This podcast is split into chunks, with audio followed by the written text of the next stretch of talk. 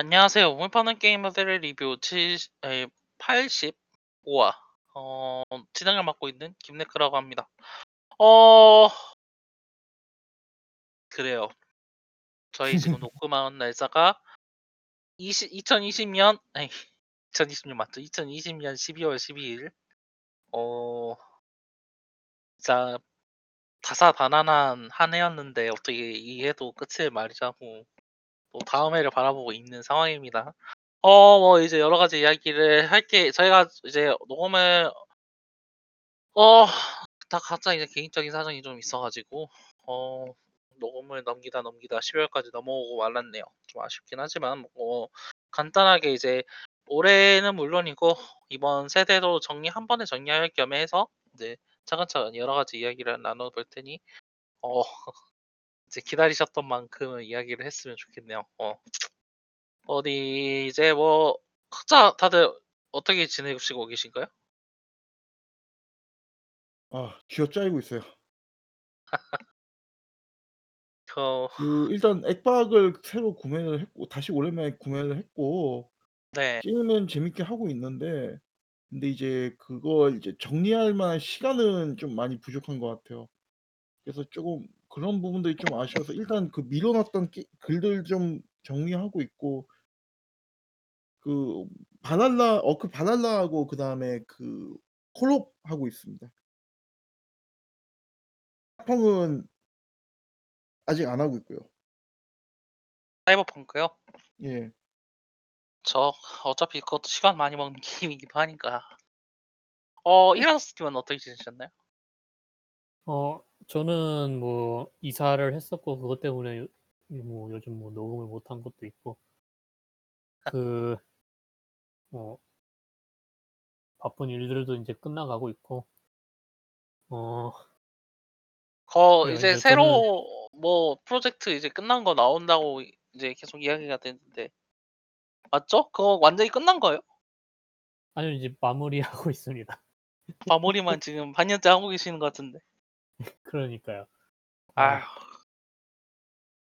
아무튼 그렇고 인제 뭐 어느 정도 좀 여유가 생겨서 플레이스테이션 5 먼지만 쌓아두고 있던 거 좀 만지면서 오늘 좀 사펑 좀 하고 그랬었네요. 두 분은 바랄라도 모두. 신규 콘솔을 구매를 하셨네요. 저 같은 예. 경우에는 지금 3070 구매해 가지고 이제 사실 3070을 한 거지 다른 것도 다 바꿨거든요. 컴퓨터가 이제 5년 넘어 가지고. 와 근데 진짜 그 CPU를 그렇게 좋은 걸로 바꾼 것도 아닌데 예. 이거 진짜 그게 그 게임 플레이가 달라지더라고요. 예전에는 프레임이 살짝씩 끊겨 가지고 저격 같은 걸 그러니까 sniper 같은 걸 못 했거든요. 줌을 생 땡기는 순간 살짝 프레임이 떨어져 가지고 이게 반응 속도 차이도 있고. 어. 근데 이제 CPU를 10 세대로 올리니까 이게 진짜 물처럼 움직이는 거예요. 보고 '내가 이제 이런 사람들과 경쟁하고 있었구나.' 그 아. 뭐 생각을 어떤 하면서 게임 하고 있었 으로 해서 했다고요? FPS 같은 게임들이요. 특히 배틀필드나 이제 그 음. 시즈 같은 걸 플레이를 하는데 그게 체감이 확 되더라고요. 그래서 이제 3070을 만끽하려고 하는데 글쎄요. 지금 막 이제 하드웨어를 타는 게임은 아무래도 사이버펑크뿐인 것 같긴 하네요. 어디 보자. 어 뭐 이제 간단하게 저희 근황도 이야기 드렸으니 게임의 근황도 간단하게 이야기를 해 보도록 할게요. 이제 그동안 하지 못한 이야기들이 많아 가지고 어 좀 길어질 수 있을 것 같아 가지고 저희들이 좀 많은 부분은 그이 이번 이제 조금 뒤에 진행될 그 올해 이번 세대 정리 그리고 올해 정리 총정리해서 이제 간단하게 이야기하도록 하겠고요. 어 어 일단은 저희가 거기서 그걸 빼고 이제 할 만한 이야기들을 간단하게 이번 히로이기에서 하도록 하겠습니다. 어디 보자. 첫 번째로 이야기할 만한 소식이 그러네요. 그그스 CD CD 프로젝트 레드 그 기대받는 신작이었죠. 그 사이버펑크 2077이 녹음 기준으로 이 이틀 전에 발매가 되고 전 세계 플랫폼에 런칭이 되었습니다.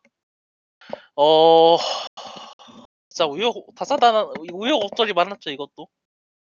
저 이게 저희들이 저번 4월달에 연기가 됐다는 이야기를 한 번 했었는데 그걸 그 뒤에 이제 저희가 녹음 안 하는 동안 또 한 번 연기가 돼가지고 3주 늦춰져서 이제 12월 10일에 나온 거잖아요. 예. 와 근데 진짜 나온 물건이 역대급입니다 진짜. 어 어떤 분 일단 해보고 계시나요? 일단 저는 하고 저는 있습니다. 일단 그거 버그가 워낙 많아 가지고 버그 좀 잡힐 때까지는 그냥 미뤄 두려고요. 아 히라노스님은 저는 하고 있고 아직은 좀 초반부이긴 해요. 한번 좀 리셋을 했기 때문에 뭐 뭐 때문에 리셋하셨나요? 그냥 마음에 안 들어가지고. 아니 그 남캐로 하다가 한번 역캐를 해볼까 했는데 역캐 목소리가 왜 이렇게 작은 건지 좀 잘 안 들리더라고. 그래서 아 지금 또 다시 리셋을 할까 그런 고민을 하고 있어요. 어, 저 같은 경우에는 지금 2부 한 중반? 끝인 것 같은데, 사실. 그래가지고 음. 좀 가긴 한 것 같은데, 아, 진짜, 와. 레비아타님이 말씀하시는 것처럼 버그가 진짜, 와. 이게, 치- 진짜 그 막 엄청 치명적인 버그들이 일어나면, 그, 보통 그 원인이 되는 그런 버그나 행동이 한 가지잖아요. 그래가지고 어, 무엇이 치명적이어가지고 이 부분에서 진행이 안 된다 이렇게 해가지고 악명이 높은 경우가 많은데 사이버펑크는 진짜 그냥 존재하는 모든 장면에서 한 가지 이상의 버그가 항상 동시에 일어나고 있어요. 음, 진짜 엄청 대단한 게임인 것 같아 이거. 그 레, 예전 뉴베가스 일, 맨 처음 나왔을 때 양을 보는 것 같아가지고 그런데 골 때리는 게 뭐냐면 뉴베가스는 1년? 2년 만에 만든 게임이잖아요 그거는. 예. 근데 이거는 아 그쵸 이 그건 2년 만에 만든 게임이죠. 근데 사이버펑크는 개발 기간이 얼마야? 그 2012년대 고상만 한 거라고 치고 제대로 개발한 거는 위쳐 3 개발 끝나고 라고 이야기를 해도 어디 보자. 그거 기억나잖아요. 그, 그, 뭐지? 팔에 칼 달린 여자 나오는 트레일러. 그거 엄청 그거 오래되지 그- 않았나요? 그게 2012년도인가 나왔을 거예요. 근데 그거는 진짜 컨셉이어가지고 어, 우리도 언제 낼지 모른다 그 소리를 한 번 했었잖아요. 그렇죠. 최근에 그게 그거였구나라는 걸 최근에 알게 돼가지고 그게 아니 근아 오래됐구나. 그쵸. 부상 자체는 진짜 오래되긴 했어요. 근데 진짜 네. 이게 뭐야 언제 나온 거야? Blood and Wine이 언제 나왔죠? 예? Blood and Wine이요. Blood and Wine 한 네. 2017년쯤 나왔지 않았을까요? 잠시만요.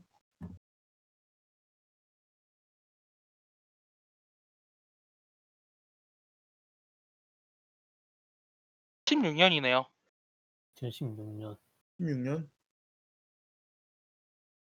16년 16년 디- 5월 30일.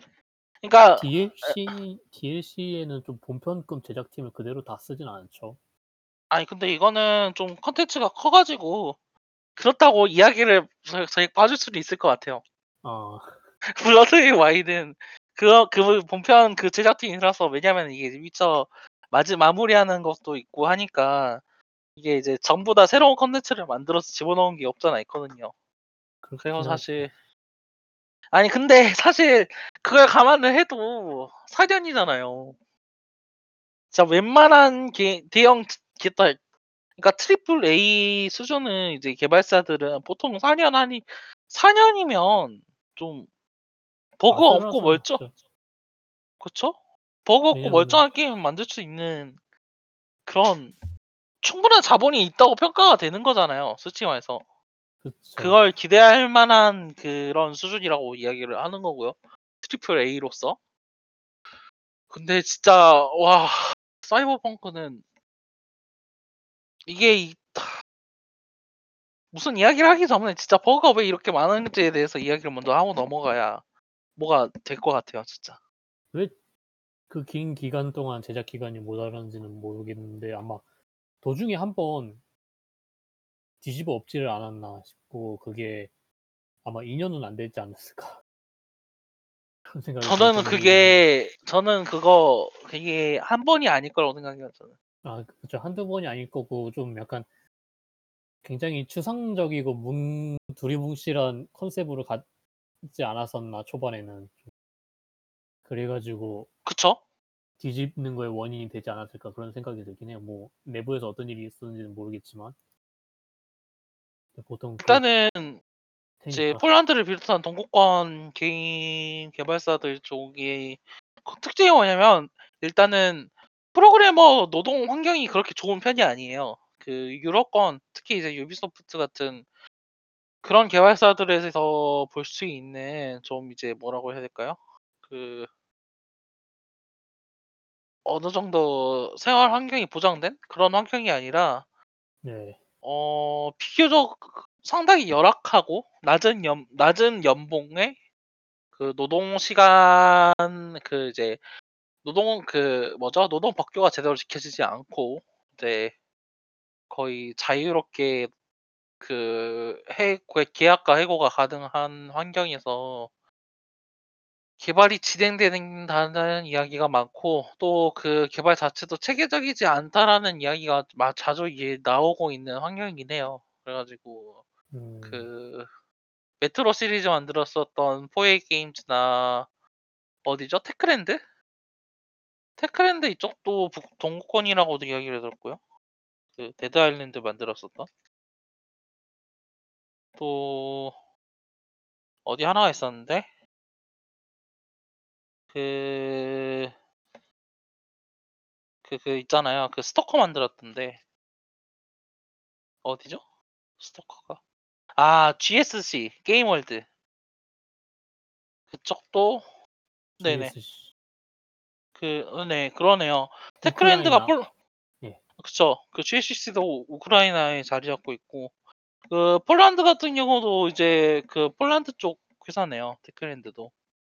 그래 가지고 여러 가지 를 따져봤을 때 그렇게 개발 환경이 긍정적인 곳이 아닌데 어 그래서 위쳐도 그러니까 CD CD 프로젝트 레드도 이 이야기가 엄청 나왔죠.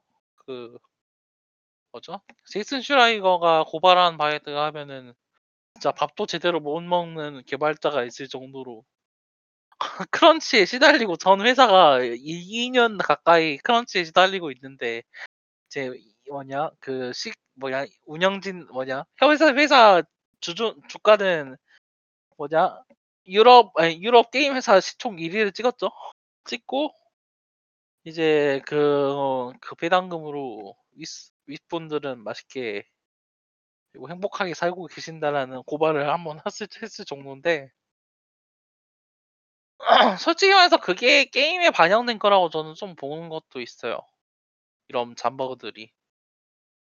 이게 그 노동 환경이 제대로 보장이 안 돼 있은 환기 안돼 있는 게임 개발 환경일수록 그 윗사람들이 그 그러니까 위 경영진이죠. 경영진이 여러 가지 알 수 없는 이유로 개발 환경을 아니 개발 진행을 이제 지장을 주는 선택을 하는 경우가 진짜 많잖아요.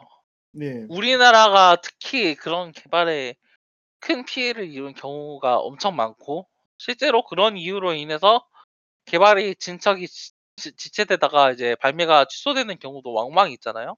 예. 그런 걸 고려했을 때 CD 프로젝트 레드나 그런 회사도 자유롭지 않을 것이고 어 히라스님 말씀하셨던 것처럼 그 바꿨 이제 개 개발 중심의 이제 발매 직전에 막 그 여러 가지 게임을 뒤엎는 선택이 있었을 것이다. 게임을 한번 엎었을 것이다 라는 것도 저는 충분히 가능하다고 생각을 해요.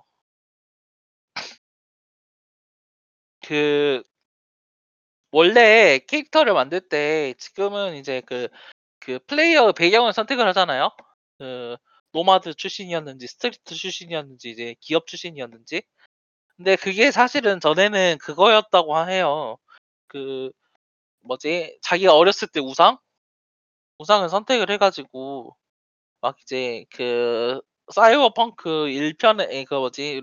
TRPG 롤북에 있었던 캐릭터들이나 막 이제 가상 캐릭터들을 보여주고 그런 이제 우상에 대한 뭐 여러 가지 선택지라던가 그런 거를 넣는 넣으려고 했었던 그런 디자인이 시도가 있었대요. 근데 그게 중 개발 중간에 한번 갈린 거랑 그 갈린 게 이제 지금이란 이 지금 이야기라는 건데 글쎄요. 이런 그런 일화를 들어보면 솔직히 말해서 진짜 한두 번 갈렸을 건 절대 아니라고 저는 좀 보긴 해요, 이게.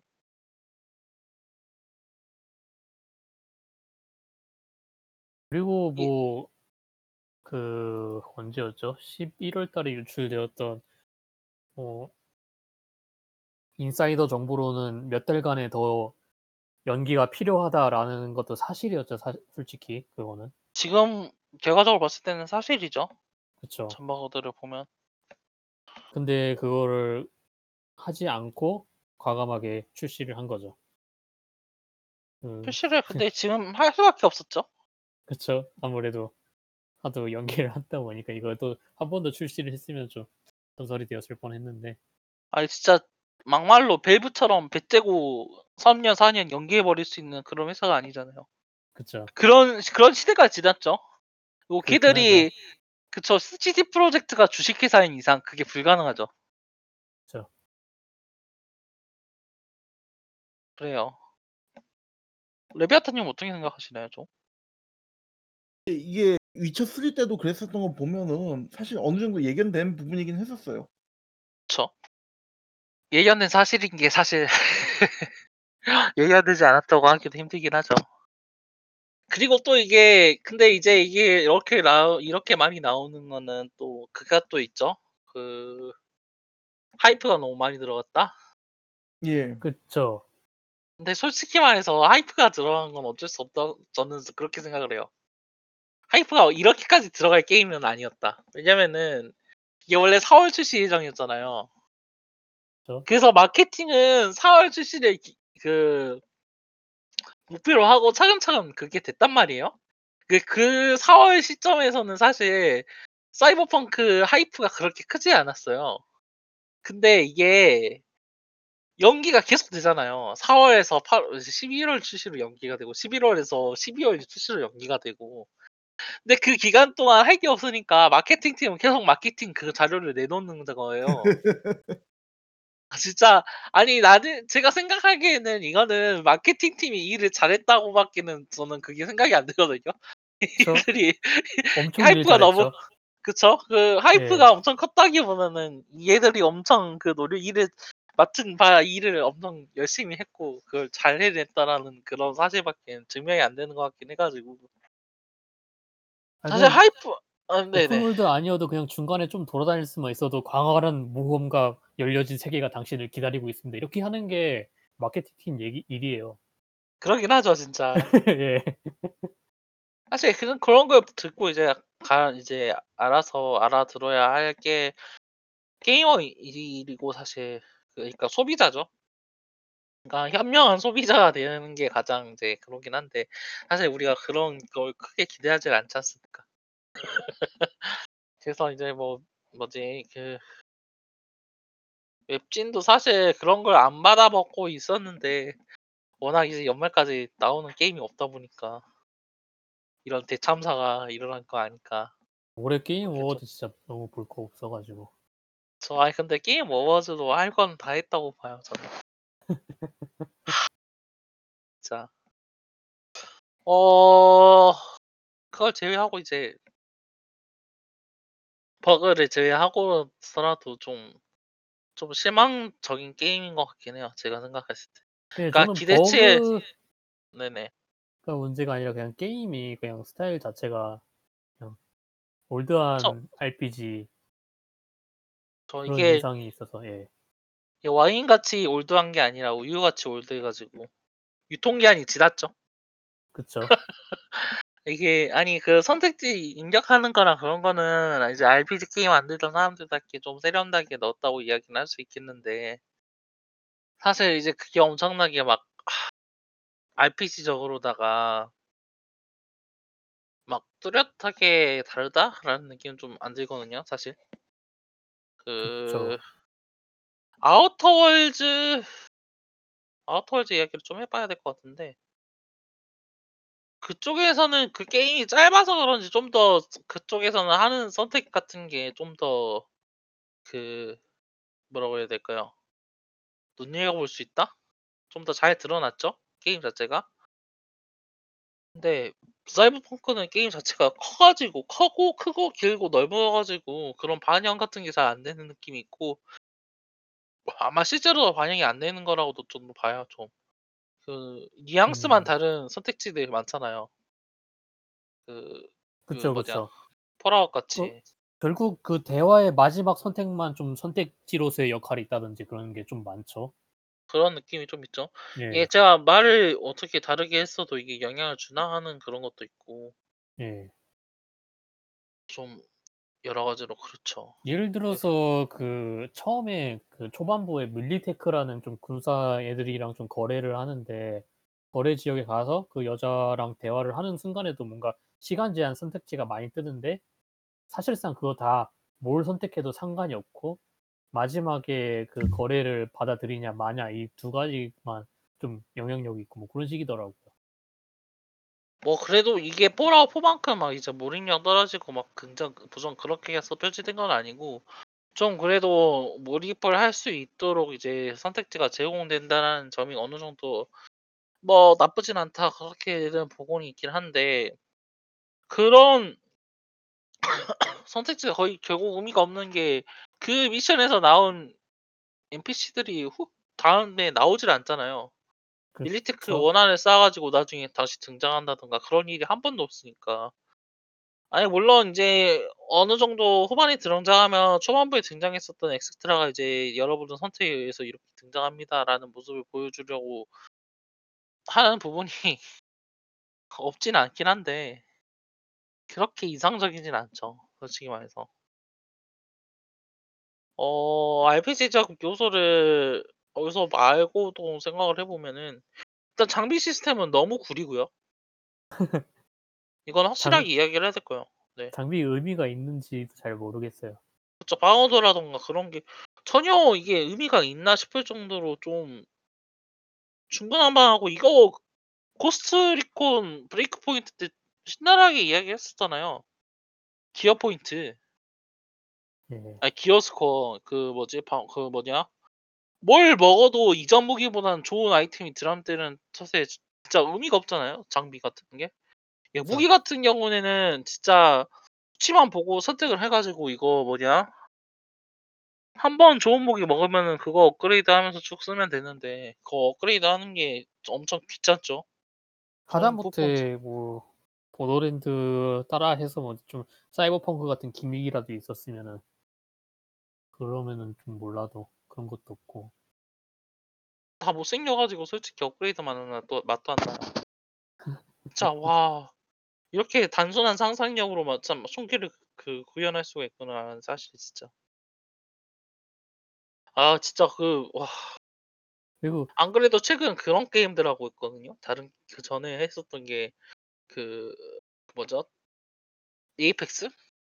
아 에이펙스 하고 그 막 상상 에이펙스 그거 보면은 진짜 상상 속에서 만든 총기인데 엄청 디자인이 세련됐잖아요.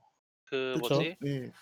뭐 알고고라던가 그 그러니까 뭐 P 2022라는 권총 같은 경우에도 단순하고 권총인데에도 불구하고 이제 그 새끈하게 이제 그 뭐냐 노리쇠 부분에다가 디스플레이 박아놓고 어떻게 하면 그 뭐지 총이라는 걸 이 도구를 그러니까 플레이어가 계속 사용해야 되는 하, 사용하게 될 도구를 어떻게 하면 이쁘고 이- 이쁘고 동시에 실용적이게 만들 수 있을까를 고민한 흔적이 드러나는데 어 사이버펑크는 정 그그 거기서 정 반대편을 선택하는 것 같아요. 어떻게 하면 플레이어가 아, 이 자기가 들고 있는 총을 가- 당장 버리고 싶게 만들고 싶을까? 그러니까 쉽게 만들고 싶을까? 아니 쉽게 만들 수 있을까라는 그런 깊은 고민? 무기가 너무 매력이 없어요. 자, 네. 그 unique 아이템 같은 게 drop이 되는데 이거 이게 골 때리는 게 기존에 있는 무기 그대로 쓰는 거잖아요 skin을. 색놀이? 색놀이 조금 하고 스킨 바꿔 가지고 이야기 에 skin도 안 바꾸고 이야기를 해 가지고 "이 총은 unique 무기입니다."라고 설명을 안에 딱 나와 있는데 그래도 그 총을 쓰 계속 쓰는 게 성능이 그래도 그게 몇 세대 위있게 나와 가지고 계속 쓰는 거지. 사실 그 총이 엄청 이쁘고 매력적이어 가지고 플레이어가 쓰게 된다라는 것도 절대 아니니까. 좀 unique? unique.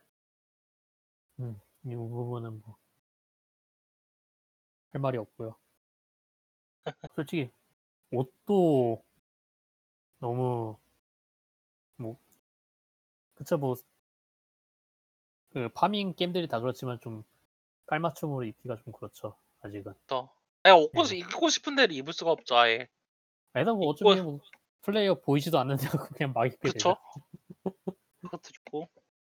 그것도 있고 그 아니 저기 그래요. 이거 솔직히 말해서 설정 부분에서도 좀 진짜 저희 저번에 사이버펑크에 대해서 한번 이야기했었나요? 저희가? 조금 얘기하지 않았어요? 사이버펑크 2077이요? 네. 중간중간 조금씩 언급은 했었던 것 같은데요.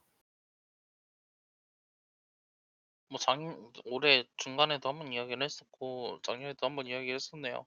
연초에도 좀 얘기를 했을 거예요 아마.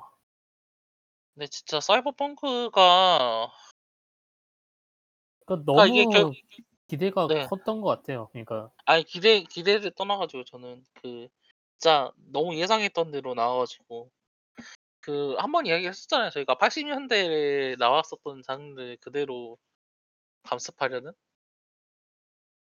정말 그 있잖아요. 그러니까 사이버펑크라는 장르에 대해서 저희가 이야기 한 번 하지 않았나요? 이 게임이 아닌. 그 사이버펑크 사이버펑크라는 그게 그거 자체가 좀 낡았죠. 그저 어느 정도 그러니까 그 인제 여기 그 그 그쵸. 네. 이 게임이 담습하려고 하는 그 자 그 장르 그러니까 사이버펑크라는 게임은 사실 그 좀 사이버펑크라고 불리는 이제 그 장르적 기표를 충실히 따라오 따오고는 있죠. 이게 막 여러 가지 홀로그램이라든가 이제 사이버잭을 사용하는 이제 여러 가지 사람들이라든가 아니면 이제 재킹을 통해 유선으로 연결해 가지고 막 정보를 오고 갈 수 있는 사람들이라든가 막 그런 이제 그런 것들 있잖아요. 사이버 사이버 창구들 막 이제 그 사창 곳곳에 널려 있는 사창가들 홀로가에 홀레그램으로 보여주고 있는 이제 어 비윤리적이고 기업 친화적인 광고들 막 그런 것들. 근데 이게 그게 딱 80 년대 그 기준에서 머무르고 있어 가지고 어 전반적으로 누구는 그렇게 그 이야기하더라고요. 그 Blade Runner 2020 다음에 이제 잠시만요. 그 Blade Runner. 그 딱 Blade Runner Runner는 Blade 예. Runner Runner였죠. 2019 이제 2019? 아 아닌데? 2019가 그 아닌데? 그러니까 이2049이 말씀하시는 거예요? 예 Blade Runner 2049. 네네. 딱 그 정도라고. 아니요. 근데 2049는 좀 더 생각을 했어요. 솔직히 말해서. 2049는 쪼금 더 성시 쪼금 더 솔직히 말해서 생각을 했단 말이에요 거기서는.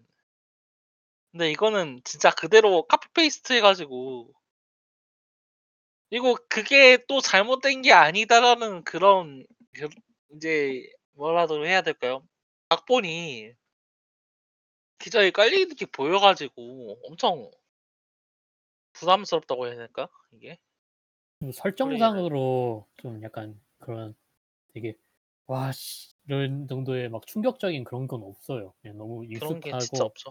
그러니까. 막 좀 좀 머리 좀 썼으면은 막 District 9 같은 그런 충격적인 그 그 그 처음 봤을 때 그런 충격적인 뭔가가 있을 수도 있었을지도 모르겠는데 그런 거는 없고 되게 그냥 좀 익숙한 그쵸. 익숙한 사이버펑크.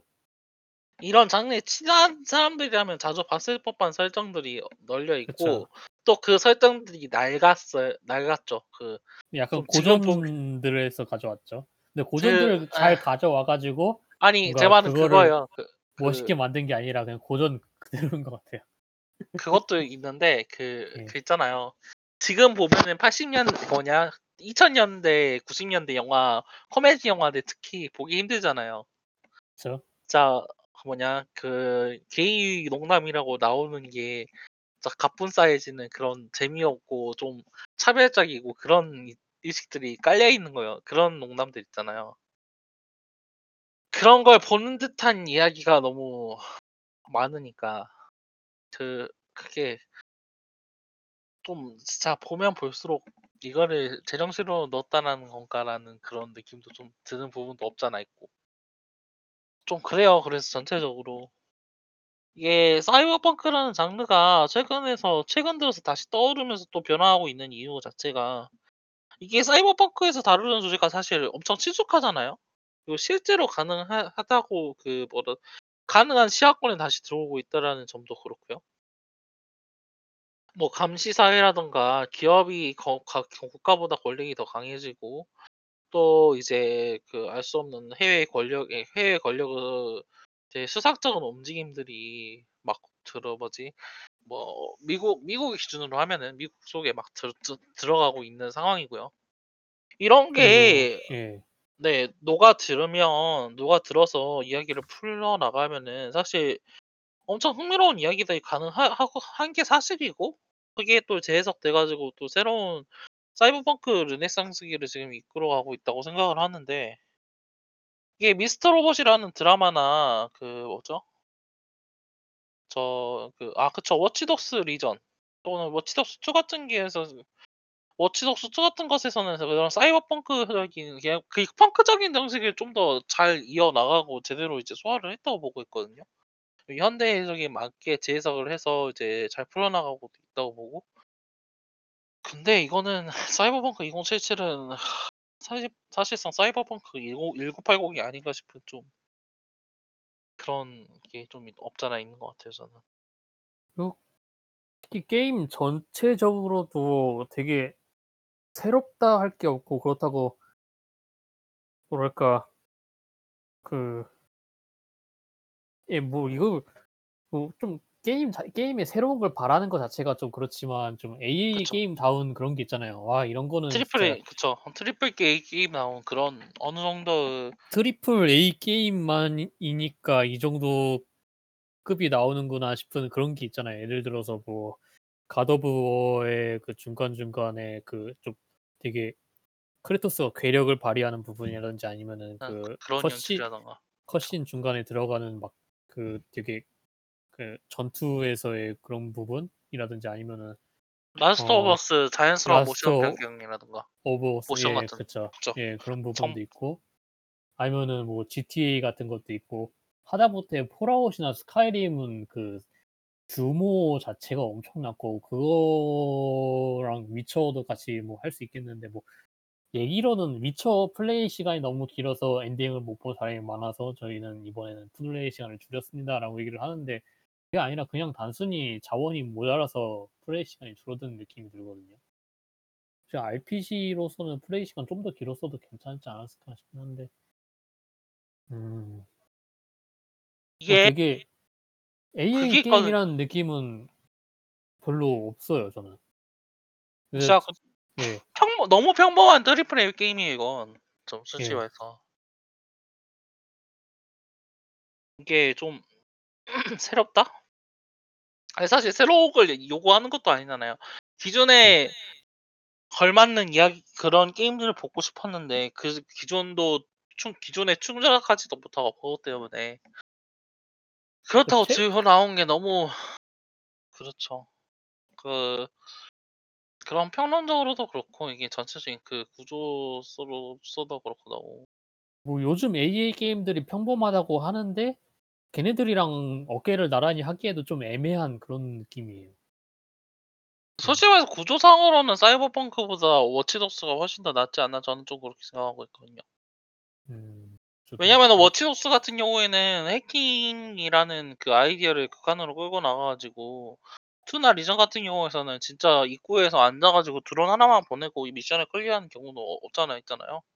근데 어. 해킹을 막 여러 가지 "해킹할 수 있다. 당신도 막 사이버펑 러너가 될 수 있다."라고 이야기하는 게임답지 않게 뭐 막 뭘 폭파시킨다든가 원격을 폭파시킨다든가 그런 옵션은 엄청 제한되고 이제 어 플레이어로서 그 결국에는 그 이 좀 이제 일직선으로 제공되는 통로를 따라가 가지고 목표를 달성하는 게 사이버펑크 구성이다 보니까 은신 아니면 공격 두 가지 선택밖에 없는 것 같아요. 제가 보기에는. 음. 입니다 일단은. 사빵 한번 리뷰로 다룰까요? 저희가? 한번 다루긴 다뤄야 돼요. 근데 이제 그럼 게임 분량은 어떤가요? 예, 예전에 위쳐는 그 게임 분량 그 처음에 이제 리뷰 발표될 때 비해 가지고 엄청나게 사람들 실플레이는 길어서 이제 되게 좀 센세이션한 아. 있었잖아요. 근데 메인 풀타임만 하면은 20시간 정도라고 했었나요? 네 발표는 그렇게 됐었어요. 실제로도 예. 그렇다는 이야기가 많은데 이제 막 사이드 미션이 진짜라고 이야기를 하는 사람들도 많거든요. 그래가지고 게임 플레이가 그 하면 할수록 늘어난다 이야기를 들어보는데 솔직히 말해서 그 정도까지는 아닌 것 같아요. 그것까지는 아니고. 그래서 한 보통 한 30시간 전후로 나올 것 같은데. 예. 예. 그리고 뭐 루트가 3개 있긴 한데 3개 다 비슷하다고 하더라고요. 그러니까 어, 좀 어. 나중에 가봐야 나오나 보네 그거는 또. 아 그 시작할 때 선택하는 거 말하는 거요? 그거는 사실 의미가 없던데. 그 출신지요. 네 출신? 그거요. 예, 예. 그거는 사실상 그냥 오프닝이 달라지는 느낌? 오프닝 달라지고 사- 선택할 수 있는 선택지가 중간에 등장하는 것 뿐이에요. 예, 그래서 하, 이게 그래요. 루트 하나만 해가지고 그냥 풀타임 한 3, 4, 30시간 전후로 보면 될 것 같아요. 그러니까 Witcher랑 비교하면 좀 짧죠? 이게 솔직히 말해서 캐릭터적으로 아, 할 이야기가 많아가지고 저도 나중에 또 이야기를 했으면 좋겠네요. 버그가 네. 좀 더 나아지면 이제 레비아트님도 플레이를 하고 나중에 이게 한번 더 게임이 좀, 좀 템포가 좀 그 느긋해가지고서는 좀 하다가 좀 잠이 오고 그럴 수도 있긴 한데 그렇다고 이게 막 똥게임이라든지 막 결코 굉장히 못 만든 게임이라든지 그런 건 아니에요. 그 버그가 좀 많아서 그렇지 버그 그러니까 NPC들이 좀 이상하게 움직이는 그런 버그 그런 거를 빼고 그런 걸 그런 걸 포함시키면은 좀 버그 때문에 똥 게임이긴 한데 버그를 빼면은 똥 게임은 아니고 그냥 평범하게 재밌는 게임이거든요. 근데 네, 솔직히 말해서 사람들은 요즘 버그 이야기를 너무 과장내서 풀, 과장되게 이야기해서 풀리, 하는 경우가 많아가지고. 아니, 그, Assassin's Creed Valhalla랑 그 Watch Dogs Legion 버그 많아가지고 못 하겠다는 사람들 이해가 안 되더라고요. 아 근데 이게 바랄라 좀 진행 불가 버그가 조금 있긴 했어요. 근데 그 Cyberpunk만큼은 아닌 것 같아요. 그거는, 사이버펑크 저, 어, 좀 이따 얘기 좀 하겠으면. 네, 그렇습니다. 사이버펑크는 그나마 좀 save load가 좀 자유로워서 그나마 다행인 거지. 솔직히 진행 불가 버그 자주 나오는 걸로 치면은 사이버펑크는 요 근래 몇 년간의 게임 중에서는 압도적이라고 생각해요. 그쵸. 예. 솔직히 진행 불가 버그라는 뭐 거는 지금 굉장한 이 거거든요. 낀 세대 낀 세대라서 그런지 전반적으로 좀 완전 하는 것 같더라고요. 콜옵 예. 콜옵 진짜 10년 넘게 했는데 고스트 이후로 지금 콜드워 이렇게까지 이제 막 튕기고 불안한 건 또 처음인 것 같아요. 콜옵 이 고스트 같은 경우에는 그냥 기본적으로 좀 불안한 그런 느낌이긴 했는데 콜드워는 그러니까 고스트는 이제 프레임이 끊겨요. 60 프레임이 지원 그막 그걸 이제 방어를 못 해가지고 들, 막 버벅거 있는데 콜드워는 도저히 이그 뭐야 게임이 뭘 했는지 모르겠는데 SSD 데미지를 입히더라고요. 아, 진짜요? 음, 그, 플스요? 플스 경우? 아니, 콘솔 경우? 콘솔용. 콘솔용? 그러니까 하드웨어에 데미지를 입히는 건 진짜 대단한데. 그러니까 그 그것 때문에 데미지까지는 모르겠는데 확실한 건 확실히 그 하드웨어에 안 좋은 게임인 건 맞는 게 하다가 완전히 크러쉬가 나가지고 기기 자체를 갖다 완전히 다시 세팅을 했었어야 됐어. 음, 콜드워 때문에. 그래요. 낀세대 그래서 그래서 낀세대 게임들이 안 나오는 게 다행인 걸 수도 있겠네요. 어떻게 보면은. 근데 이게 저는 조금 이해가 안 되는 게 그, 아, 그래픽이 이제 막 깜빡깜빡거리는 그 증상이 전 패치 전에 꽤 있었거든요. 네. 그것 때문에 이제 그 뭐냐 그것 때문에 이제 튕기는 것도 그런 이슈도 이제 발생을 했었고 음, 근데 이제 참 뭘 했는지 모르겠어요 게임 게임으로 가지고 일단은 제가 알기로는 콜옵 걔네 제작진이 엔진을 바꾸면서 텍스처 크기가 엄청나게 커진 걸로 알아요. 그렇긴 근데 하죠. 저번 저번 콜옵 얘기 아닌가요?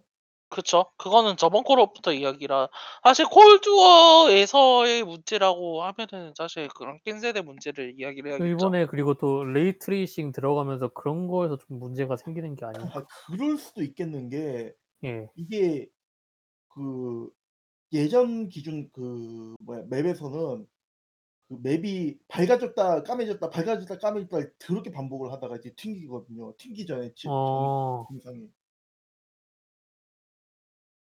근데 레이지 트레이 솔직히 얘기해서 콜옵이 그렇게까지 막 최고 그런 이제 테크닉을 쓰는 게임이 아니고 그리고 그런 그쵸. 안 들어가 있는 것처럼 보이긴 한데 좀 그림자가 좀 부드러운 그 정도죠. 어떠 어떻게요? 그림자요. ray ray tracing은 좀 그림자가 그 그림자의 경계가 약간 부드럽게 표현되는 정도라든지 그런 정도로 좀 머물러 있죠. 그렇긴 한데 설마 그것 때문에 그 버벅거리는 이슈가 근데 이제 문제는 그게 예. 이제 아까 얘기했었던 것처럼 그게 뭐 원인을 알면은 원인을 저희 그 뭐야 게이머들 이게 왜 이제 발생하는지 이게 SSD에서 설치 위 치의 문제다 뭐 이런 식의 와이 그뭐 상황 설명만 있어 가지고 어. 저는 뭐 물론 이제 잠버그는 당연히 이제 그게 더 많겠지만은 아까 말씀하셨던 그 뭐야 사펑이 더 많겠지만은 저는 콜옵 버그도 진짜 좀 충격적이긴 했어요. 그리고 바랄라도 버그나 이제 NPC 이상하게 행동한 것도 좀 있긴 있잖아요. 네. 진짜 사펑에 비교하면 제가 둘 다 해 봤는데 바랄라는 애교예요. 아 진짜요? 그 정도요? 예. 사펑 정도요. 아 그거는 사펑을 확실해요. 그 NPC나 아니면은 지 지나다니는 자동차라든지 아니면 적의 그 기행이라든지 아니면은 그 튕기는 정도라든지 그러니까 게임이 강제 종료되는 튕기는 거요. 그거랑 그 퀘스트가 진행이 안 되는 버그 뭐 아이템이 주 주워지지 않는 버그 뭐 이런 거는 어 역대급이라고 생각해요. 그러니까 그 이 저번에 나왔던 폴아웃 그 온라인 뭐였죠 그게? 6. 네? 폴아웃 76이요. 예. 폴아웃 76이 없었으면은 이제 역 역사에 남을 그 정도의 버그였을 텐데 폴아웃 76이 있어서 그렇게 놀랄 만한 버그는 좀 아닌 것 같기도 하고. 베데스다와 베데스다와 뭐 CD 프로젝트 레드 운명의 대결. 네. 폴아웃 자. 76이 있는 곳에 가서 좀 절을 해야 될 것 같아요. 이게 또 뭐 말로는 어떤 사람들은 이런 얘기를 하면은 "네가 콘솔로 해서 그래." 이런 식으로 얘기를 하는데 아 전혀 제 아니죠. 생각엔 그러지 않아요. 진짜 PC로 하는 사람들도 보면은 몇 번이고 막 게임을 종료하고 킨다든지 버그를 해소하기 위해서 그러니까 일단 맨 처음에 시도해 보는 게 그거잖아요. 세이브를 불러오기. 근데 그걸로 해. 해결이 안 되면은 게임을 껐다 켜는 거예요. 그걸로 해결이 안 되면은 그전 save로 불러오고 뭐 그런 식으로. 저 예. 제가 지금 PC로 플레이하고 있거든요. 네 예. 방금 작은 임무를 수행을 해야 되는데 그 임무가 이제 해킹을 해야만 이제 다음 스크립트로 진행이 되는 그거예요. 근데 해킹을 그 하는 모션은 뜨는데 해킹을 하는 그 UI가 뜨질 않아 가지고 그 모션만 계속 뜨고 손만 치켜 들고 있는 상태에서 진행이 안 된단 말이에요. 그래 가지고 아. 이거 그 중요한 건 동시에 그 그 상황에서 동시에 두 다 두 가지 다른 버그가 존재하고 있었는데 하나는 제가 카메라를 한번 해킹하면은 그 네트워크에 연결된 다른 카메라들이 같이 꺼지는 그 스킬을 찍었거든요. 근데 그게 네. 전혀 작동을 안 해 가지고 보이는 카메라를 아. 볼 때마다 다시 꺼 줘야 되는 상황이 일어났었고 두 두 번째로 뭐냐면은 그 뭐죠? 그 이제 그 그 뭐죠? 세이브를 하고 이제 그 나오고 아니 그 뭐죠? 그 아 너무 짜증이 나 가지고 지금 제가 잠시만요. 제가 아까 쓴 그 저 그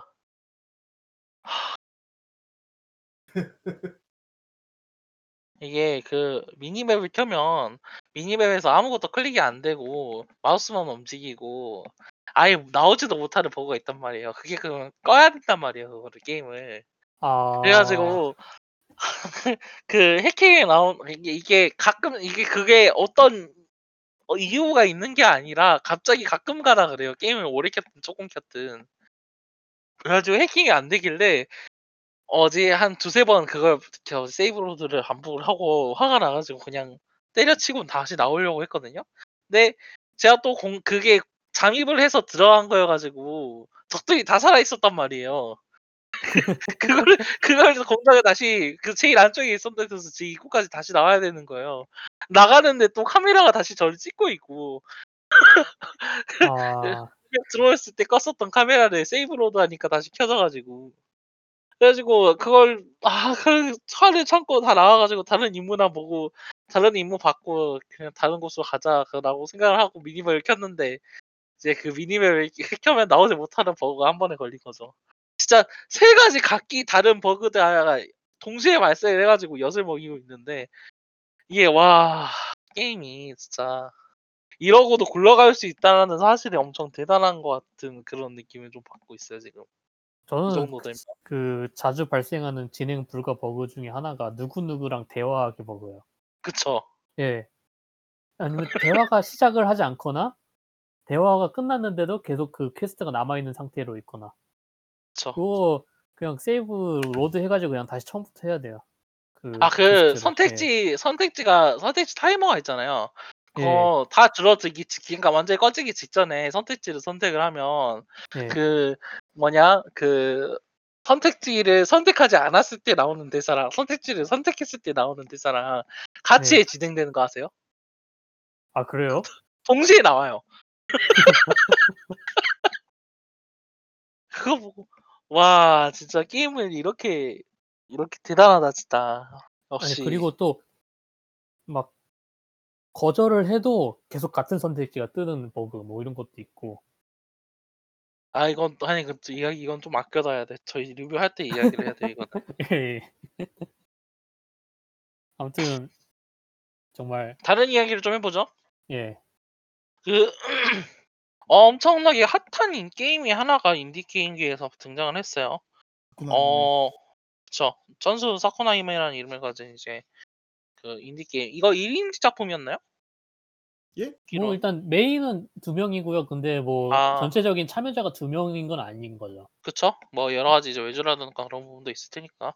예. 근데 그런 걸 감안하더라도 엄청 소규모 개발진이 모여 가지고 어 진짜 파 그 뭐지 스팀 그 발 그 뭐죠?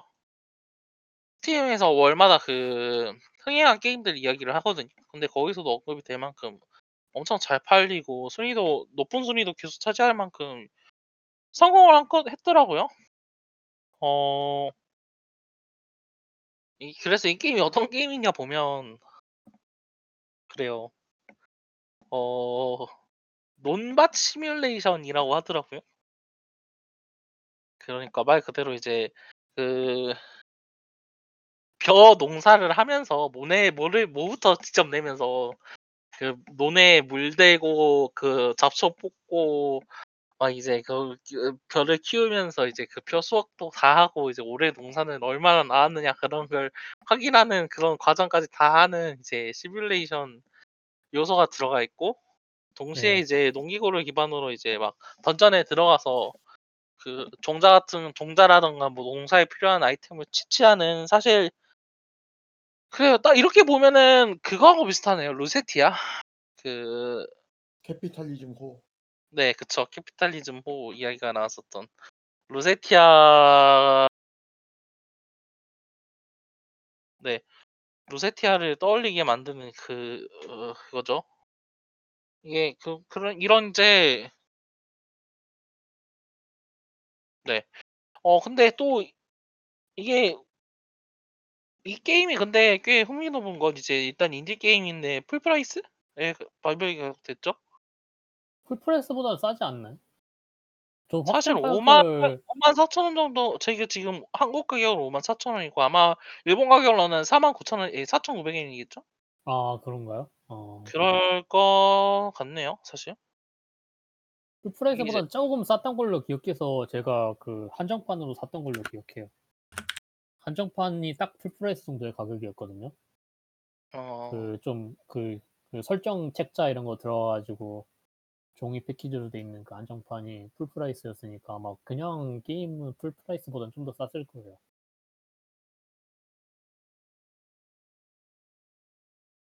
이게 그 54,800원이라네요.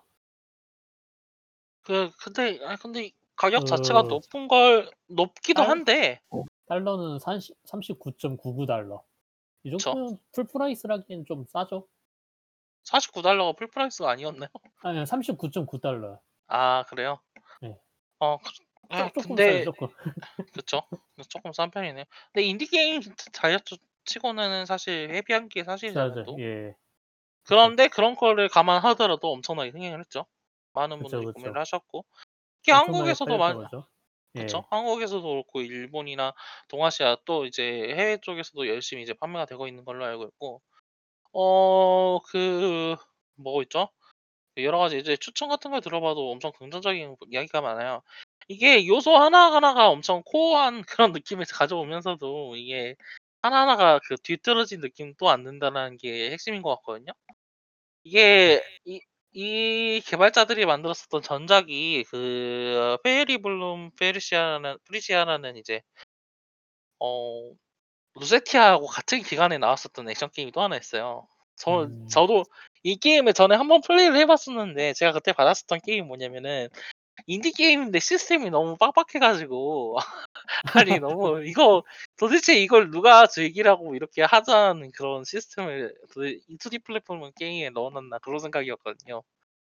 그런 부분을 잘 조절해 가지고 이번에 이렇게 성공을 한 거라고 봐 가지고 어 좀 그래요. 대단하다고 본 좀 그렇게 생각을 하고 있거든요. 어 보면은 성우 같은 것도 엄청 어 뭐지 흥행하는 성우들 데려다가 녹음시킨 것도 있고 좀 인디 개발로서 확실히 눈여겨볼 만한 그런 게임인 것 같아요 이게. 인디 게임으로서도 전체적으로. 어 다른 분들 여러분들은 플레이 해 보셨나요 이거? 아니요. 저도 사 놓고 일단 게임은 못 켜고 있어요. 저는 요즘 그 뭐야 바빠 못하고 가지고. 있어요. 예. 그쵸. 저도 저도 이거 하 해야지, 해야지 해 놓고 지금 설치는 해 놨거든요. 근데 하 항상 지금 밀려 있는 게임이다 보니까 아무래도 이아 지금 시기가 시기라. 근데 진짜 이게 괜찮은 것 같아요 이렇게 나오는 게. 사실 '이런 게임이 나올 수 있다.'라는 것도 사실 좀 중요한 것 같다고 보거든요. 왜냐면 이게 이제 2인 개발인데 사실 게임을 이것만 만든 게 아니거든요. 네 이전부터 게임을 꾸준히 만들었었던 인디 개발진이기도 하고 어 이 게임 바 이제 개발하는 이제 뭐죠? 이제 이 게임을 5 년간 개발을 해서 천스나 사쿠라이 천스 사쿠라히메를 이제 5 년간 기발을 했었다고 하는데 그 전에도 계속 꾸준히 개발을 해 왔고 개발 게임 개발을 계속 해 왔던 그 팀이기도 해요 이2 사람이. 그 음. 프레지아가 시2012 년에 나왔었고요. 이게 아마 그 전에 나왔었던 동인에서 발매를 했었던 이제 게임을 이제 스팀으로 이식을 한 걸로 기억을 해요. 그래서 실제 발매는 그거보다 저더 전이었다는 이야기를 듣긴 했는데 사실 이거는 제대로 확인하기 힘들고요. 어 이거에 또 아스트레이 브리드라는 이제 2000 게임을 이제 mechanic 게임을 이제 2014 년에 발매를 하고 이제 꾸준히 그 수익을 통해 가지고 뭐 이제 이거는 스타트업 펀 그 뭐죠? 그 크라우드 펀딩도 있었다고는 들었는데 그런 걸 감안하더라도 꾸준히 이제 펀딩을 받고 또 그 전작에 있었던 노하우들을 가 이제 그 받아 가지고 뭐라고 해야 될까요? 자기들 나름대로 수월을 해서 이제 결국 이렇게 새로운 히트작을 발매를 하게 된 거잖아요. 저는 이런 스 이야기가 사실 인디 개발에 있어서는 사실 엄청 중요하지 않나. 어 좀 이제 확실히 귀 기울여 들을 만한 그 뭐라고 해야 될까요? 그 성공 이야기? post mortem? 라고 좀 보고 있거든요. 어 뭐 어떻게 생각하세요? 2 분은? 사쿠나히메 여이 게임에 대해서? 어 뭐 게임 내용에 대해서도 모르겠지만 어 되게 그 인디 게임이니까 할 수 있었던 그런 내용 구성인 것도 있는 것 같고 그거로 인해서 좀 화제성을 모았던 것도 큰 효과가 있었던 것 같아요. 그리고 특히 뭐 그 아트 자체도 되게 좋았고요. 그쵸. 네 아트 자체는 솔직히 그 기업 쪽에서 만들었다고 해도 손색이 없을 정도이고 그 농사 부분이 그러니까 인제 던전 사이사이에 있는 그거 보통이었으면은 미니 게임 정도로 들어갔을 만한 게 진짜 완전 빡세게 들어간 거잖아요. 그쵸. 이게 예. 본편이라고 해도 사실 사실 이게 본편이죠. 그쵸. 그게 본편이죠. 전투가 격가지라고 해도 무리가 없을 정도고. 예. 그거로 인제 화제성을 모은 것도 있고 인제 그런 걸 기획하고 인제 인제 빡세게 인제 그걸 실제로 제작에 옮길 수 있고 그런 것 자체가 인제 인디 쪽에 가지고 있는 장점이 아닌가 싶기도 해요. 그래서 되게 좀 긍정적으로 보고 있어요. 저도 언젠가는 스스로 한번 '게임을 만들고 싶다.'는 생각을 하고 있기 때문에 어 되게 뭐랄까 뭐라고 해야 되나? 그 본보기 같은 사례로 보고 있기는 보고는. 그쵸. 예. 그러니까 모든 사람이 이제 이런 게임을 만들 수는 없더라도 네. 이런 방식을 어느 정도는 모 이제 모범으로 삼을 수도 있으니까요 확실히. 예. 이게 결국엔 결국에는 기획 그러니까 처음에 짜 놓은 계획이 확실했기 때문에 이게 가능하고 한 거잖아요. 그쵸. 그런 거 보면은 인제 사이버펑크라든가 개발이 이렇게 이제 발매일이 계속 늦춰지고 하는 이제 대형 게임들도 좀 확실히 신경 써야 되는 부분이 아닌가 그렇게 좀음 생각하고 있네요 저도.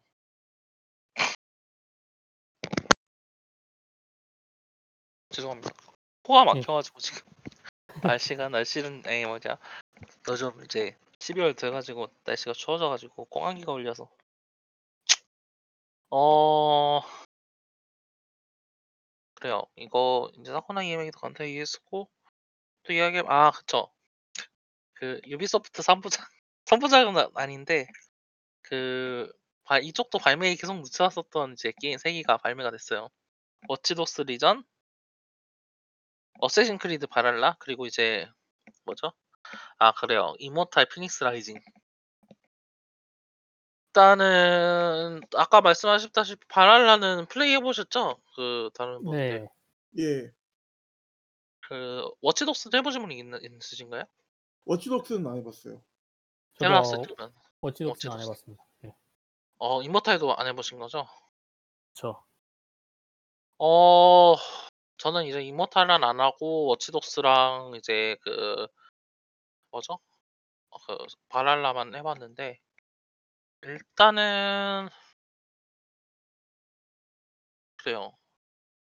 그 뭐지 이 게임이 어떤 게임이다라고 이야기하기 전에 에이 이야기하는 것보다는 사실 이제 이거 유비소프트가 워 open world 유비소프트식 open world라는 이야기를 요즘 자주 나오잖아요. 이게 그런 단어가. 그 유비소프트식 open world다라 막 이런 식의 이야기를 하면서 이제 모두 같은 게임이다 이런 식으로 퉁치고 넘어가는 분들도 있는 걸로 알고 있는데 어 옛날 유비소프트밖에 안 해본 사람 얘기 같긴 해요. 그쵸. 어쌔신 크리드 1, 2까지 날 아닐까 생각을 하네요 저는. 이 게임 3 게임이 사실 open world라는 점에서는 동일하긴 해도 어 세부적으로 들어가면 그 공통적으로 다룰 수 있는 부분은 확실히 존재하거든요. 공통 분모가 존재해요. 이거 open world를 다룰 때 어떻게 다뤄야겠다라는 그 유비소프트 전체적인 그 개발 철학? 혹은 이제 그 방향성? 그걸 엿볼 수 있는 게임들이긴 한데 그렇다고 해서 개개의 해 그 뭐지 개성이라든가 핵심이 전혀 희생된다거나 그 다르지도 않다고 보거든요. 음.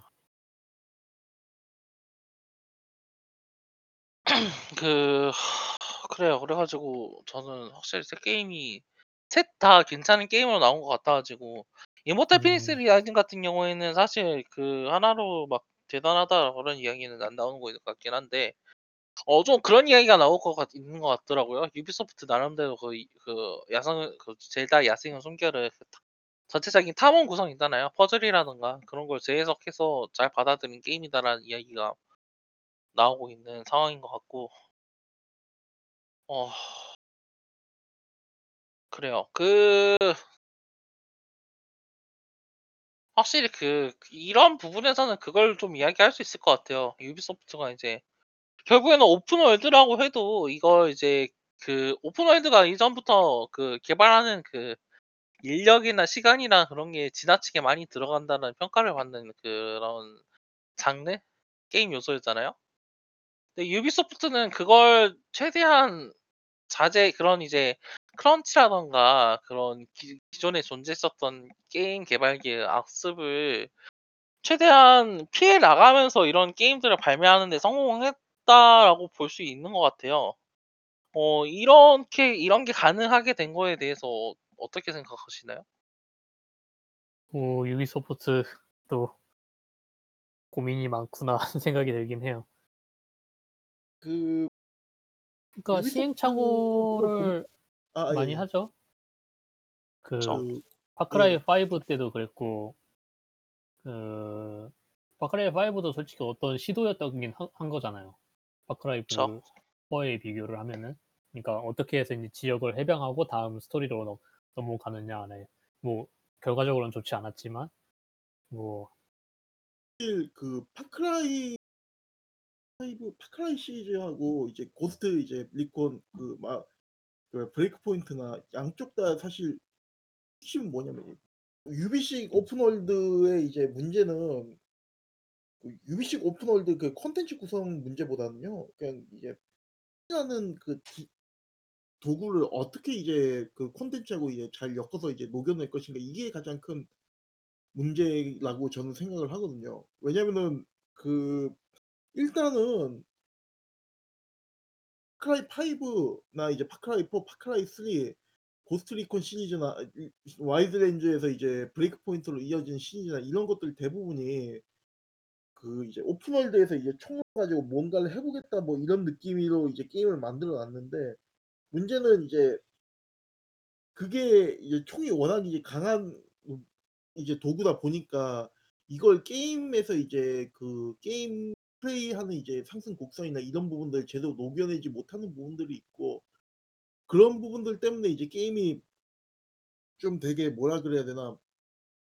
그 one pattern이고 좀 지루한 부분들이 있는데 근데 이제 그럼에도 불구하고 이제 와일드랜즈에서 이제 뭐 파크라이나 이제 뉴 뭐야 뉴던이나 혹은 이렇게 이어 브레이크 포인트가 이어져 오면서 이제 유비식 open world에 대한 이제 콘텐츠 구성이 되게 이제 체계적으로 잘 잡혀 있다는 느낌은 이제 들었거든요. 물론 이제 발할라를 저는 예로 들 수밖에 없는데 발할라 같은 경우에는 이제 게임 플레이를 해본 분들은 오디세이보다 못하다고 이제 생각하시는 분들이 대부분이긴 한데 저는 이제 한 오디세이를 해 보지 않았으니까 일단 발할라 기준으로 말씀을 드리자면은 그 바랄라가 에서 되게 인상적이었던 게 뭐냐면은 일단 그 콘텐츠를 구성을 할 때 그 그냥 맵마커를 무조건 띄우는 것보다는 일단 "어떤 장소를 찾아라." 이런 식으로 해 가지고 드론 모드나 이런 걸 이제 잘 활용하게끔 만들어 놨던 게 좀 인상적인 부분들이었고요. 네. 이게 브레이크 포인트에도 사실 이런 이 시스템이 있긴 있었는데 아 문제는 썼죠? 이제 예 있었죠. 근데 이제 랜드마크 일단 맵이 워낙 더럽게 넓다 보니까 이동하는데도 시간이 많이 걸리는 부분들이 있고 랜드마크들 좀 확인하기가 좀 어려운 부분들이 꽤 있었죠. 근데 이제 저 저 저 같은 경우에는 말씀했다시피 그런 걸 꺼 가지고 어떻게 꾸준히 비비긴 했는데 그런 노력을 할 만큼 게임이 재밌지가 않아 가지고. 그뭐 그쵸. 그것도 네네. 말씀하세요 계속. 네네네. 그래서 뭐 그런 부분들도 있고요. 그리고 이제 네. 뭐지? 그 근데 이제 그런 이제 게임을 이런 식으로 만들어야 한다는 그런 어떤 이제 노하우나 시스템이 이제 차곡차곡 쌓아 올려 가는 게 그 이제 유비식 이제 게임 그 만들어 나가는 과정인데 이게 상당히 저는 괜찮다고 생각을 해요. 여전히 그 뭐야 통용되는 부분이기도 하고. 근데 이제 문제는 이게 요번에 이제 새로 이런 거 테스트 해 봤으면은 이제 다음에 좀 더 발전된 모습 이런 식으로 보여주다 보니까 맛은 없어요. 저는 이제 어크를 오리진하고 그 오리진하고 그다음에 그 사이 아 오디세이를 바랄라. 넘겼기 때문에 넘 아 오디세이를 네. 넘겼기 때문에 이제 바랄라가 이제 상당히 이제 신선하게 느껴졌었던 부분이었던 거고. 네네. 근데 이제 오디세이를 해본 사람들은 이제 크게 이제 달라진 것도 없는데 왜 그렇게까지 이제 그 훌륭하게 그거 느껴지지 않는다고 얘기하는 거 보면은 사실 근데 그거는 오디세이 때도 들었던 이야기여 가지고. 근데 그게 이제 보면 웃긴 게 오리진에서 오디세이 넘어갈 때 오디세이 좀 나아진 부분이 오디세이 그쵸. 넘어갈 때 오디세이에서 바랄라 넘어갈 때 바랄라에서 이제 전투가 괜찮아졌다고 얘기를 하시는 분들이 많거든요. 네. 근데 이제 점진적으로 나아지다 보니까 이게 되게 뭔가 안 바뀌는 것 같은 그런 느낌이 있는 거예요. 근데 한 5년 정도 이제 게임 띄워 놓고 해 보면 '어 이게 게임이 많이 달라졌네.' 그 느낌이 확 드는 거죠. 저는 그쵸. 마지막 어크가 블랙 플래그였어요. 아. 어. 확실히 진짜 많이 아니 진짜로 지금 시점에서 블랙 플래그나 아니면 저기 블랙 브라더후드를 해 보면은 게임 자체가 엄청 다른 걸 느낄 수가 있거든요. 이게 그 RPG 시스템이라는 걸 너무 점진적이다 보니까. 그쵸. 근데 그걸 이제 시리즈를 계속 즐기고 있는 사람들이라면 이 시리즈를 계속 좋아하는 사람들이면 별소리를 안 해요. 그거는 그렇고 근데 하나하나를 비교하다 보면은 '그렇게 차이가 나나?'라는 이야기가 나오는 게 있으니까 사실. 아이 그래도 그렇죠 사실. 아 일단 그 말할 일단은 근데 결국에는 이제 유비소프트가 이제 open world 중심으로 게임을 만들기 시작을 하고 한 지도 꽤 오래됐으니까 어 또 이제 그거를 또 뭐라고 해야 될까요? 그 유독하지 않게 개발자 친화적으로 그런 만든 걸 있 있다 있는 실정이다 보니까 이렇게 유비소프트식으로 게임을 만드는 일들은 사실 계속 될 것 같긴 하고요. 어 그래요. 저는 지금 좀 유비소프트가 나쁘다라고 이야기할 할 만큼 그런 걸 잘 모르겠어요 저는. 어 다른 이야기를 좀 해 보죠. 그 오큘러스 퀘스트 2가 발매가 됐어요. 예. 그거는 좀 예전부터 많이 얘기를 하지 않았나요? 네. 오큘러스 퀘스트 2가 이제 이야기를 해야 될만좀 좀 뭐지 화제가 될 만한 게 뭐냐면 일단은 HTC가 바이브 사업을 거의 종료했다라는 게 지금 기정사실화된 상황이고 어. 그 VR 쪽에서 별로 안 좋은 이야기 그러니까 그렇게 긍정적이 않은 이야기가 나오는 와중에 퀘스트 2가 나와 가지고 이걸 확 뒤집었다는 이야기 화어 뒤집었단 말이에요. 그쵸. 일단은 이거 소프트웨어 예 하드웨어 가격이 엄청 싸요. 4 0만 원. 그러니까 64 기가비 이게 64 기가바이트 모델은 4 0만 원, 65 기가바이트 모델은 5 0만 원. 근데 이게 뭔예예예뭔 소리예요. 64 기가 64 기가바이트 모델이 4 0만 원이고 256 기가바이트 모델이 그 그 뭐죠? 5 0만 원이에요. 그래 가지고 이게 기본적으로 무선 지원이에요. 그 어 기존 다른 VR 기기 모델과는 다르게 어 무선 환경에서 tracking이 가능한 자 제품이고 이걸 어제 그 오큘러스 그러니까 페이스북 아이디와 연결을 하면은 이제 무선으로도 게임을 즐길 수가 있어요. 어 유선 링크 제공되는 유선 링크를 이용해 가지고 이제 PC 환경에 접속을 하면은 기존에 있는 PC 게임들도 충분히 플레이할 수가 있다라고 하고요. 어 이런 싼 자유 이제 싼 가격과 무선이라는 그 메리트 덕분에 지금 어 VR에 관심을 가졌었던 분들이 어 전부 이걸로 VR 환경에 입문하는 경우가 지금 늘어나 대폭 늘어난 것 같아요. 그쵸. 어. 어 그래 가지고 이제 VR이 막 나왔을 때는 그 하프라이프 알릭스 그 모나크 같은 이제 그 VR 게임들의 매출도 동시에 증가했다라는 이야기가 있고요. 어 전체적으로 지금 좀 VR에 큰 영향을 준 것 같은데 어 뭐 이제 이번 세대 끝나는 이야기도 에서 좀 더 다룰 수 있을 것 같긴 한데 전체적으로 이거 이런 이제 새로운 VR 그러니까 VR 기기가 등장한 거에 대해서 어떻게 생각하세요? 사실 이게 뭐지 아 전체적인 참 안목이라든가? 그런데 여전히 그게 가장 문제인 것 같아요. 그 뭐지? 할 콘텐츠의 문제. 소프트웨어가 부족하다? 예. 이게 부 그냥 궁금한 건데 이게 지금 VR 요 오큘러스 이게 잠시만요.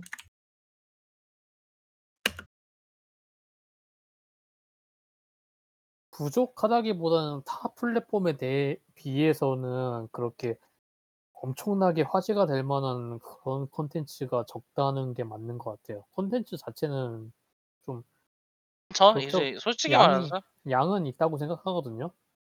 근데 특히 알릭스를 빼면은 그 세간의 이목을 끌만한 그러한 그 예를 들어 다른 콘솔이나 PC 플랫폼에 있는 그런 triple A 게임 같은 그런 것들이 좀 적은 그런 게 있고 음. 아무래도 좀 예. VR 쪽에서 그만큼 수익을 뽑아낼 수 있을까 하는 그런 것 때문에 좀 그런 걸 만들 수 있는 사람들이 참여를 안 하는 그런 게 그 두 개가 맞아 가지고 그렇게 된 게 아닌가 싶어요. 예. 그리고 그것도 좀 있는 것 같아요. 일단 요 그 이 콘텐츠 자체가 지금은 이제 체험형 해 가지고 이런 것들이 이제 가능합니다. 이 정도 수준에서 이제 돼 있는 거지. 그 뭔가 이제 그 일반적인 이제 일반 대중이나 혹은 코어 게이머들이 이제 사로잡을 정도로 이제 뭔가 확 당기는 그런 것들이 없어요. 아 그 알릭스 빼고는. 그러다 보니까 이제 그 그쪽으로 이제 넘어가는 이제 전환 자체가 되게 좀민 미진했었던 그 게. 뭐좀 머뭇거릴 수밖에 없는 상황이거든요. 근데 그런 부분을 사실은 퀘스트 부부가 퀘스트 2는 어느 정도 완화를 했다고 저는 좀 보고 있거든요. 전체적인 가격대 그 낮은 가격대와 이제 무선이라는 이제 그 그러니까 무선이 중요한 점이 뭐냐면은 PC 하드 영향을 안 받아요. 그러니까 이제 무선으로 제공되는 게임 같은 경우에는 막 이제 100만 원, 200만 원 하는 막 그런 그래픽 카드를 구매 구매해 가지고 박지 않아도 충분히 원활하게 플레이할 수 있다는 게 좋죠. 그래서 그 뭐지 그 더 중요한 게 뭐냐면은 하드웨어 이제 시스 그 뭐지 그 소프트웨어 이야기를 좀 하셨는데 어 VR 게임을 플레이하면서 사실 그런 이제 뭐라고 해야 될까요? 그래픽적 그러니까 저희가 이야기할 수 있는 그 트리플 A의 그 뭐라고 해야 될까요? 눈 돌아가는 그 텍스처? 그런 게 사실 크게 저 구애되지 않는다라는 연구 결과가 어느 정도 나온 걸로 알아요. 저 그거 좀 예전에 들어봤 예전에 들은 거여 가지고 지금 링크를 찾기가 그런데 근데 실제로도 그 파스모포비아 있죠? 그어제몇 달 지금 뭐지 최근 몇 달간 다시 흥행하기 시작한 sleeper hit 중 아니 뭐지 인디 게임 중 하나인데 이게 그 그 유령 찾는 게임인데 이게 VR 게임이거든요. 그죠. 그래서 이걸 이용해 가지고 VR 그러니까 이거하고 퀘 퀘스트 2가 나온 게 맞물려 가지고 이걸로 이제 VR 게임을 입문하시는 분들도 꽤 있더라고요. 파스모포비아나 그 그 스타워즈 스쿼드론 그리고 며칠 전에 이제 또 Medal of Honor VR 그 Beyond and Above가 발매가 돼 가지고 어 사실 지금 소프트웨어적으로 뭔가가 부족하다라고 평가하기에는 쪼끔 애매한 단계인 것 같긴 해요 조금. 이게. 어 퀘스트2가 잠깐만요. 그 기본으로 들어있는 그 체험만 해도 굉장히 퀄리티가 높고 재미가 있긴 해요. 네. 그쵸. 그 그 얘기가 네. 많더라고요. 그 탁구 게임 너무 재밌다고. 그 낚시 게임 하니까 낚시 게임 한강변에서 낚시하고 있는데 그 오슬로에서 낚시하는 친구가 와 가지고 같이 수다를 떨면서 낚시를 즐겼다는 이야기도 있고. 그리고 어쨌든 팔아야 되니까 어지간한 게임들은 그 standalone에서도 돌아가게 나오는 편이기도 하고요. 그쵸. 그 예. 퀘스트 2가 그리고 아까 그 얘기했다시피 그 네. 게임의 텍스처나 그런 그래픽 퀄리티도 중요하긴 하지만 진짜 게임 내용을 좀 중요하게 보는 그런 것도 있긴 하죠.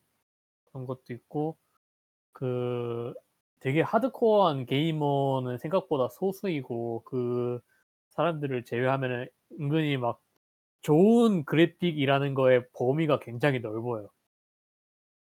진짜 어떤 사람이 한 얘기 중에 있는데 플레이스테이션 3로 바이오하자드 5를 하고 있는데 친구가 와 가지고서는 "와 역시 최신 게임은 그래픽이 좋구나."라는 거를 2020년에 했다는 거예요.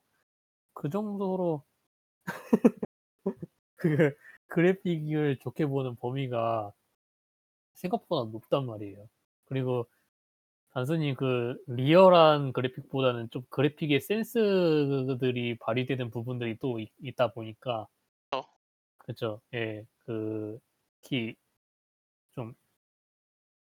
뭐라고 해야 되나 그 아이폰 이번에 뭐 아이폰 저번에 아이폰에서 뭐 게임 한다 이러고 해가지고서는 구독형 그 게임 서비스 했었던 거아 그쵸. 애플 아케이드요.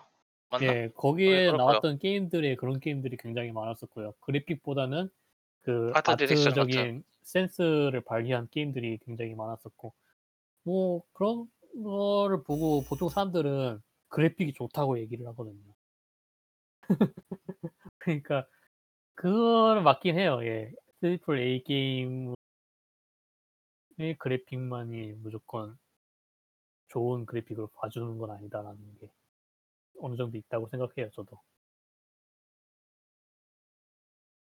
그러니까 뭐 충분히 오큘러스 퀘스트로도 매력적인 게임 체험이 가능할 거라고는 생각을 하는데 그게 아직은 좀 많이 알려지고 화제가 된 게 거의 없다라는 그런 게 좀 있긴 하죠. 그것만이라고 생각해요. 그런 게 앞으로 많이 생기고 좀 마케팅 쪽에 좀 힘이 실리면은 뭐 VR이 그게 흥하냐 마냐는 거기에 달려 있지 않나라고 생각을 해요. 네, 여기까지예요. 그래요. 뭐 좀 더 이야기할 만한 게 있을까요? 이러기 관련해 가지고 음, 레베아타님 건 없어요. 일단은. 딱히. 음. 네. 아 그래요. 아, 뭐 어. 지금 플스 5도 못 구하고 뭐 초고성능 그래픽 카드도 못 구하는데 돈은 아. 남아 돈다 하면은 아 오큘러스 2를 꼭 사보시는 게 어떨지 하는 생각이 그쵸? 들어요. 예. 사실 저는 그게 또 나은 선택이 솔직히 말해서 그 플스 5랑 그 엑스박스 시리즈 X를 사가지고 플레이 그걸로만 플레이할 수 있는 게임보다 VR을 가졌을 때 그걸로만 할 수 있는 게임들이 더 많거든요. 덕전 그리고 테이트 솔직히 차세대 게임기 가지고 있는 사람 입장으로서는 차세대 게임기 아직은 좀 할 콘텐츠가 없어요. 예 언제나 저희가 day one 때 하 는 이야기이긴 합니다만 사실 그래요. 여튼 일단은 어느 정도 히로 히로 히로 얘기는 간단하게 이 정도로 정리를 하도록 할게요. 이제 더뭐 자세한 얘기라던가 이제 어 이런 걸 볼 수 있는 전체적인 미래라던가 그런 거는 뭐 저희가 청소년할 때 얘기를 하도록 하겠고요. 어 그래요. 오늘은 굳이 그래 히로 얘기는 이 정도로 마무리 짓도록 하겠습니다. 1부 들어주신 여러분 감사하고요. 2부 때 다시 찾아뵙도록 하겠습니다.